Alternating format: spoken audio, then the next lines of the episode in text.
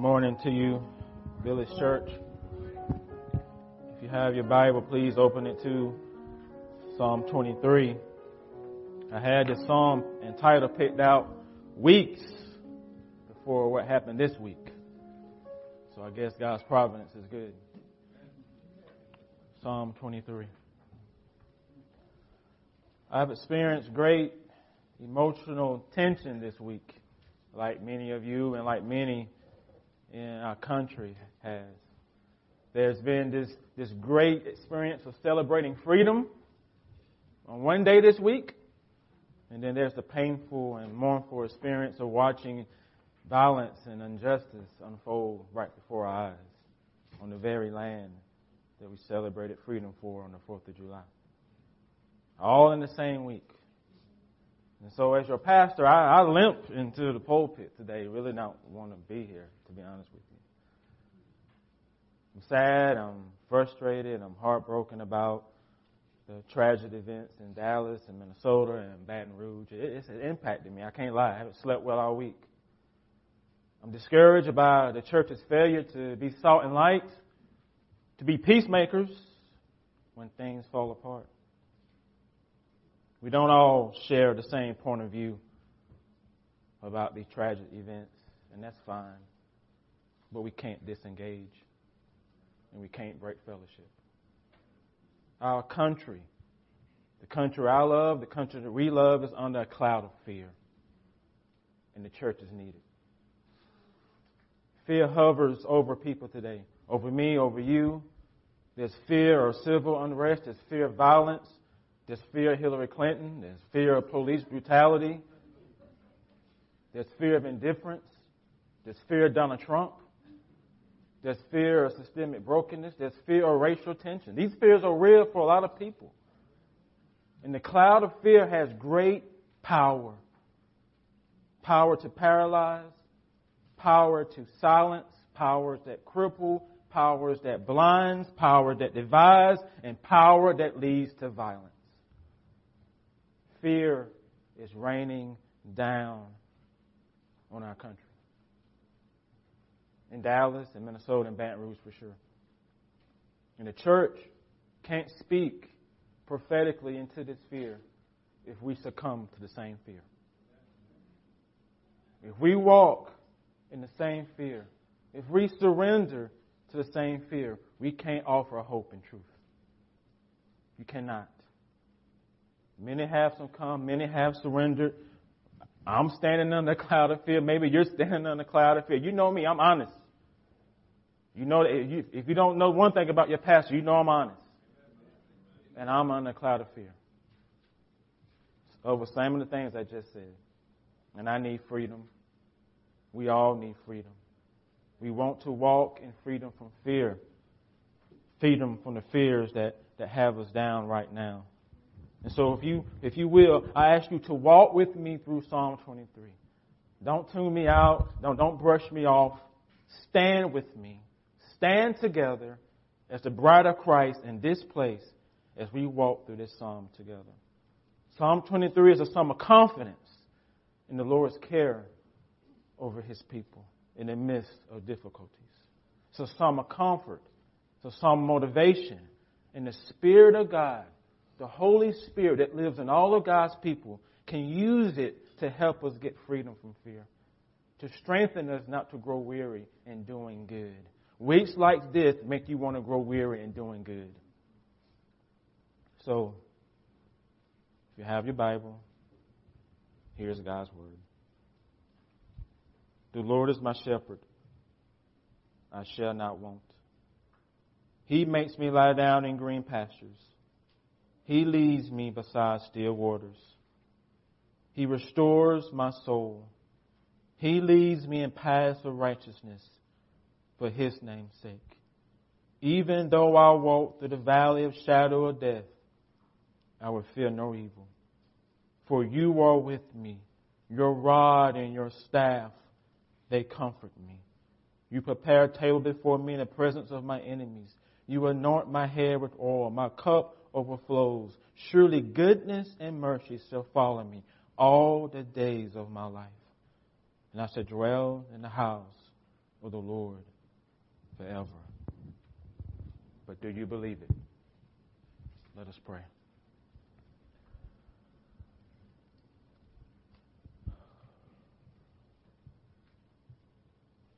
Holy Spirit, I call upon you now to move not just in this place, but in every congregation in our country, you will move. In every worship service today, you will move. You will move, Holy Spirit, not for our glory, but for the glory of the one who is the Savior, Jesus. You know where we are. You know our fears. You know our frustrations. You see what's going on. You know what is needed. I pray that you will help us. Help me. Help our nation. Help your people be the salt and light that we're meant to be. And we can't do that if we too walk in fear. So Holy Spirit, give us freedom today. Freedom from the fear that we have surrendered to. In Christ's name I pray. Amen. This week, the uh, kids and I took uh, Waikita out to dinner to celebrate her, her birthday. Hey. And my, my highly extroverted son, Trayson, who is very different than me, but I love him. I love him. He's different than me. He said, "Mommy, can you conquer your fear of animals so we can get a dog?" The things kids say, you got to love them. But I wish conquering fears was so easy, especially the fears I just mentioned, especially those fears that, that take deep root in our soul. Those fears are not always easy to, to conquer. But in order for the Christians, in order for the church to corporately and individually walk in freedom from fear, our hearts must have a, a firm grip around who Jesus is for us. If we're going to step out and not succumb and surrender to fear, you got to have a firm grip and belief of who Jesus is for you at this moment, at this time. Not tomorrow, not yesterday, at this moment. If we don't have this firm belief, we won't speak up. We won't engage. We won't listen. We won't sympathize. We won't be salt and light. We won't be peacemakers. Instead, our fear will control us. It will rule us. And in the end, it can destroy us. Who is Jesus when the world is under a cloud of fear? Who is he? Who is Jesus in the midst of violence and injustice? Who is Jesus as families mourn and grieve the loss of loved ones? Who is he? Who is Jesus as people protest in the streets? Who is Jesus as his people stand on a cloud of fear? Who is he when, when raindrops of fear pour down right now? Who is he? He's the umbrella. That's who he is. He's the umbrella in the storm. That's who he is. And if we're not standing under that umbrella, and you can't offer it to people who don't have it.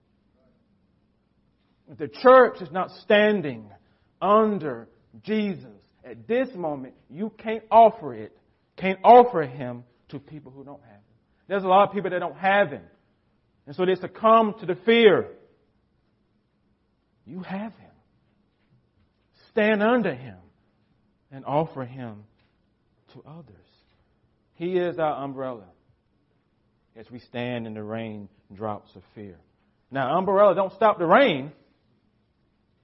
It protects you and shelters you from the rain. And that's what Jesus does. He don't stop fears from coming, but he shelters and protects his people in the midst of them. Do you believe it? It means nothing if you don't believe it. You got to believe it. He does this because he is our good shepherd. That's who Jesus is in the midst of the storm. The good shepherd. And that's what David says in verse one a. Yahweh is my shepherd. Everything he talks about stems from that, those three words, four words. He's my shepherd. He's the shepherd of his people. And his people are those who have faith in him, those who have been called by his name. That's, those are the ones who belong to Jesus, those who have saving faith in him. And I want to hear you say, Jesus is my shepherd. That's not loud enough. Say it like you believe it. Jesus is my shepherd. Thank you. Now I get more screams at Alabama game. Come on. He's not simply your shepherd in days past. He's not simply going to be your shepherd in the future. He's your shepherd at this moment, at this time. And you got to believe that. You got to believe that. He will shepherd us through what is currently going on. He shepherds us through our fears because he's our umbrella. Our hearts must have this firm grip, this firm belief that he is that. And he's just not any shepherd, but a good shepherd. And I know it's hard to believe this in times like this. It's hard to believe it when Satan's call seems to reign, when injustice and violence seeks to undo us, when fears pour down without end. Sometimes you just have to say with patient song, lo, the storms of life are breaking. Faithless fears, our hearts are shaken. Lord, help us. Jesus, help us. And he will help because he's good. That's why he will help. Please understand, Jesus doesn't shepherd us from some distant land and far off place. He doesn't shepherd us from our office and emails or, or Facebook or Twitter or phone calls. He's personal. He's a personal shepherd, just like human shepherds with their shepherds. If you know anything about a human shepherd, you know they're with their sheep. They're not going to let their sheep just go off by themselves. They're there with them. They protect their sheep. They watch over their sheep. They seek the ones that have been lost. They know them. They provide for them. They feed them. They herd and guard and, and protect them and tend to them. Sheep who live under the care of a good shepherd have no want for anything because they know the shepherd knows what they need and that shepherd's going to give it to them when they need it. That's what Jesus does. He knows what you need. He's going to give it to you when you need it. He knows what you need right now. But do you believe it? He knows what our country needs right now, but do you believe it? David says, Yahweh is my shepherd. I shall not want. We don't want because Jesus has us. He has you. He has you. He is not dead. He has not given up. He has you. You're in his shepherding care always, even as you stand in the cloud of fear. Please believe that. Please stand in that. David believes it. He has confidence and belief that the care of his shepherd is going to be with him no matter what he goes through. And David knows where he, his help comes from. See, he experienced restful peace from the care of his shepherd. Restful peace. Yahweh makes me lie down in green pastures. He leads me beside still waters. That's restful peace. David knew that he was going to experience the goodness of the Lord in the land of the living. He knew that, and he was confident that he was going to experience this restful peace, green pastures and, and rest of, waters of rest. Now, is this peace pie in the sky type peace? Is that what he's talking about? Is, is David trying to escape from reality? No, he's not. Is David saying all the days of his life is going to be easy? Is that what he's saying? Is that what those verses mean? Now I'm going to have an easy life, pain-free life, struggle-free life. No, he's not saying any of that. So what is he saying then, Pastor? This is what he's saying. It means that no matter what David goes through, his life would never be outside the eyesight of his shepherd. No matter what he goes through, his life would never be outside the eyesight of his shepherd. And the same is true of you. You're never outside the eyesight of Jesus. Please know that. No matter what we go through, no matter what we experience, no matter what fear cloud we're under, Jesus does not lose sight of you. He hasn't lost sight of you in the midst of brokenness. He hasn't lost sight of you this week. His eye is on the sparrow all the time. Hope you know Jesus got an eye I got the eyesight of a golden eagle. If you know anything about a golden eagle, they can see very far. And that's kind of that's how Jesus looks at you. That's his eyesight upon his people. But do you believe it? Or is it just words that mean nothing to you? Let your hearts not be troubled. His tender word we hear, resting on Jesus' goodness. We lose all our doubts and fears. You got to rest on his goodness, your shepherd, your umbrella. And under him, there is restful peace. You will experience it. David experienced it. He also experienced another care from his shepherd. As he moves from restful peace, he also taught, experienced restoration. Yahweh gives him restoration of the soul. Yahweh restores my soul. Yahweh restores my soul. You see, David knows there will be times when he wandered away from the shepherd. Have you ever wandered from God? He knows there will be times when he's broken, times when he's wounded, times when he's, he's hurt. He knows there will be times when he's afraid. Remember, Saul tried to kill David several times. I mean, he pursued David, tried to take his life. And remember, David also committed adultery. And yet the Lord did not abandon him. Did Yahweh abandon him? When his life was threatened, did Yahweh abandon him when, when, when David imposed a self-inflicted destruction on his own life? Did Yahweh abandon him? No, Yahweh sought him out still. Still sought him out. Still. Sheep wander, sheep get hurt, sheep get frightened, and so do we. And yet, we can remain hopeful. Why? Because Jesus does not abandon his sheep. We are not sheep without a shepherd. But sometimes we think that. And it shows in the way we live our life. He has not abandoned us in our affliction. He has not abandoned us in this broken world. He has not abandoned us in our self-inflicted destruction. He is with us. He is with us. It may appear that way. It may even feel that way. Yeah, I felt that way this week. I'm like, I ain't feeling like Jesus the shepherd right now.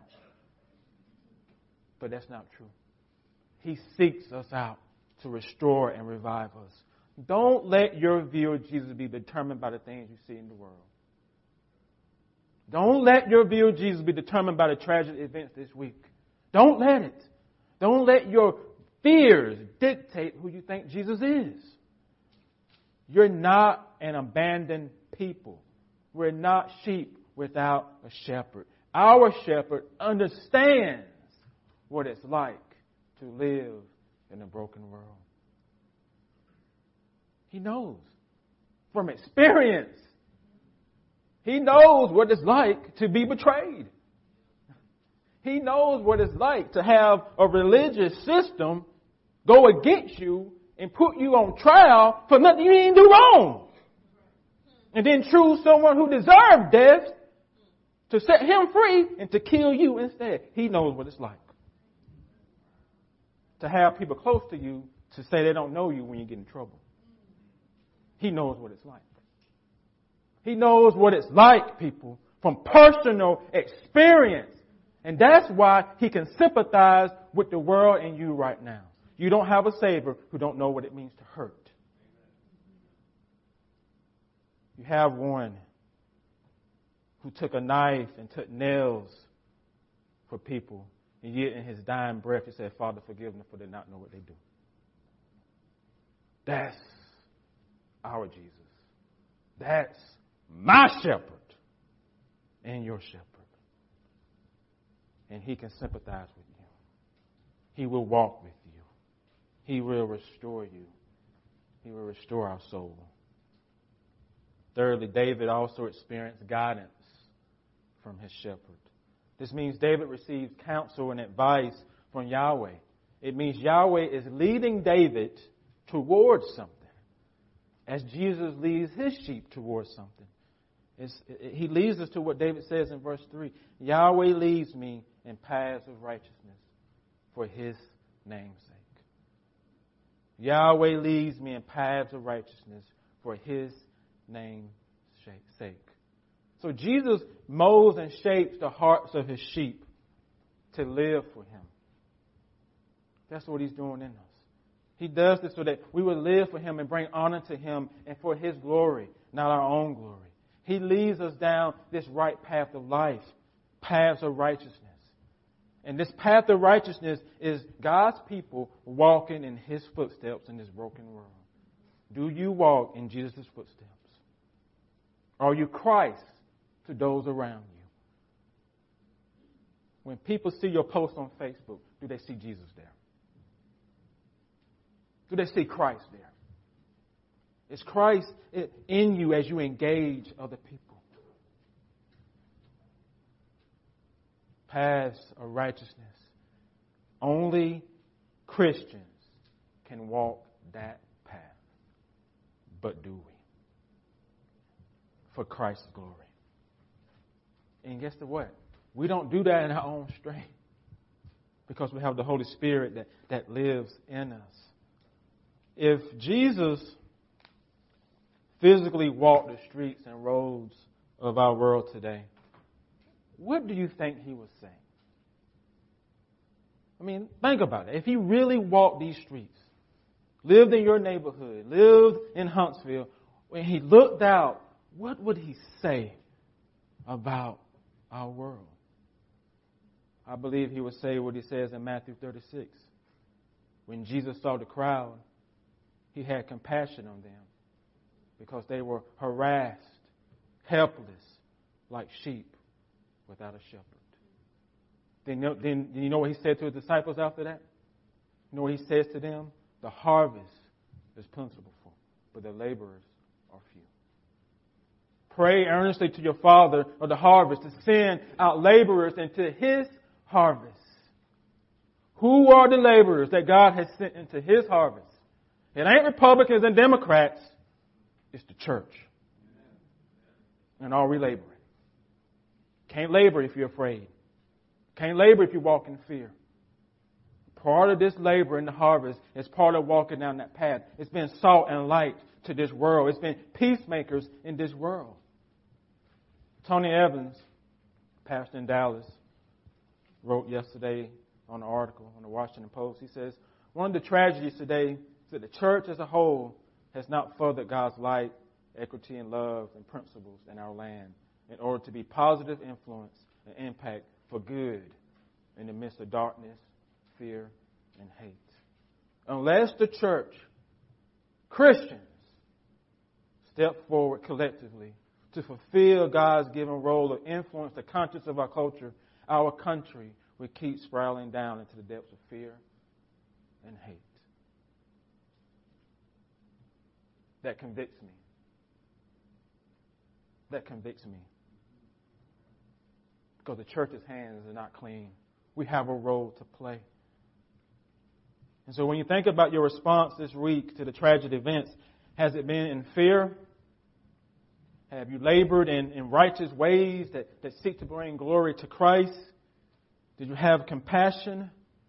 Did I have compassion? Think about our actions, our silence, our social media posts and reposts. Think about our private conversations and ask yourself this one question. Was I a force for good or was I a force for evil? Was I a positive force of good for Christ's glory in my actions? Was I? And we can't be forces for good if we succumb to the same fear. If we're surrendered to the same fear. Now, we all have fears. We all do. We're human beings. But if our fear doesn't have to own us and control us, we can conquer it in Christ, our good shepherd, who cares for us deeply. He gives us this peace, this restoration, and this guidance. And when you wrap your heart around that and live in that, then you can walk in the valley of shadow of death without fear. If you don't believe that, you won't walk. If you don't believe Jesus is with you, if you don't believe he's giving you a peace, if you don't believe he's going to restore you, if you don't believe he is guiding you, you will not walk in the valley of shadow of death without fear. And here's the thing that, that the enemy has deceived us. All of life is the shadow of death in the valley. All of life is that. It's hard to see it in America because we have a lot of stuff. All of life is a valley of shadow of death. And David says he walks in it without fear. Walks in it without fear. Not because he's better than us. Not because he's smarter than us. Because he's believing in who his shepherd is. Resting in Yahweh. Trusting in Yahweh. Believing in Yahweh. That Yahweh will give him what he needs to get through. The valley of shadow of death are times of deep darkness. Times of personal conflict, hardships, sufferings, and loss. All believers go through the valley of deep darkness. All people go through the valley of deep darkness. We experience it. But here's the thing. Our valleys of deep darkness are not always the same. Our valleys of deep darkness are not always the same. There are valleys of oppression. There are valleys of depression. There are valleys of violence. There are valleys of injustice. There are valleys of isolation, of abuse, of addiction, of racism, of crime, persecutions, and valleys of actual death. And just because you are not in that valley doesn't mean other people ain't. Just because you're not there, just because you never experienced it, doesn't mean the people sitting next to you haven't. They, they have. Some people have. Some people have. And some people are still there. And they need Jesus. They need Jesus. They don't need our liberal and conservative politics. They need Jesus. That's who they need. But who are we giving them? Who are we giving them? Listen, if we're not giving them to people, no one else can give it. If we fail, no one else can give it to them. It's our job. It's our calling. It's our right to take the good news of the gospel that speaks into the lives of people and speaks into the culture that we live in. The church has to do that, collectively and individually. And if you're scared to suffer, then you ain't going to do it. If you're scared to lose stuff, then you ain't going to do it. Remember, Jesus lost his life for you when you were his enemy. Keep that in mind as you operate in this world. He lost his life for you when you were his enemy, not when you were his friend. You were his enemy, made into a friend. That's what motivates us, nothing else. Even though David doesn't name his particular valley, he has boldness and confidence as he walks through it. He has this, this bold, it's like eerie that he has this type of boldness and confidence. I'm like, David has to be lying here. Listen, I told you I ain't perfect. Hey, he has to be lying. How, how can you experience such things without fear? How can you say I'm walking through this valley of deep darkness and, and, and not be afraid and fear no evil? He doesn't lay down in the valley. He doesn't run away from it. He doesn't deny he's in the valley. He doesn't hide in the valley. He engages it and he walks through it without fear, again, because of his shepherd. Because of his shepherd. We can't put Jesus on the shelf when things start to fall apart. The problem is that he was on the shelf when things were going well. That's our problem. Then when things fall apart, we forget, or we put Jesus on the shelf when things were good. That's our problem. We forget him when things are well, then when things fall apart, we fall into despair. That's a trick of the enemy. See things for what they really are. Yahweh is a good God, but we got to believe that. You got to believe it. So whatever your valley of deep darkness may be today, you got to please know that you can walk through it without fear. Because Jesus is your shepherd. You can deal with it. You can talk about it. You can fight it. You can get through it. All because of who Jesus is. You see, a shadow has two functions. Did you know that? A shadow has two functions. It isn't just a darkness. A shadow is also a covering of safety. Psalm seventeen, eighteen says, "Keep me as the apple of your eye. Hide me in the shadow of your wings. For the wicked who, deceive, who for, from the wicked who do me violence, my daily enemies who surround me." Psalm thirty-six, seven. "How precious is your steadfast love, O Lord. The children of mankind take refuge in the shadow of your wings." Psalm ninety-one, four says, "He will cover you with his wings, and under them you will find refuge. His faithfulness is a shield." Psalm ninety-one, one. "He who dwells in the shelter of the Most High will abide in the shadow of the Almighty."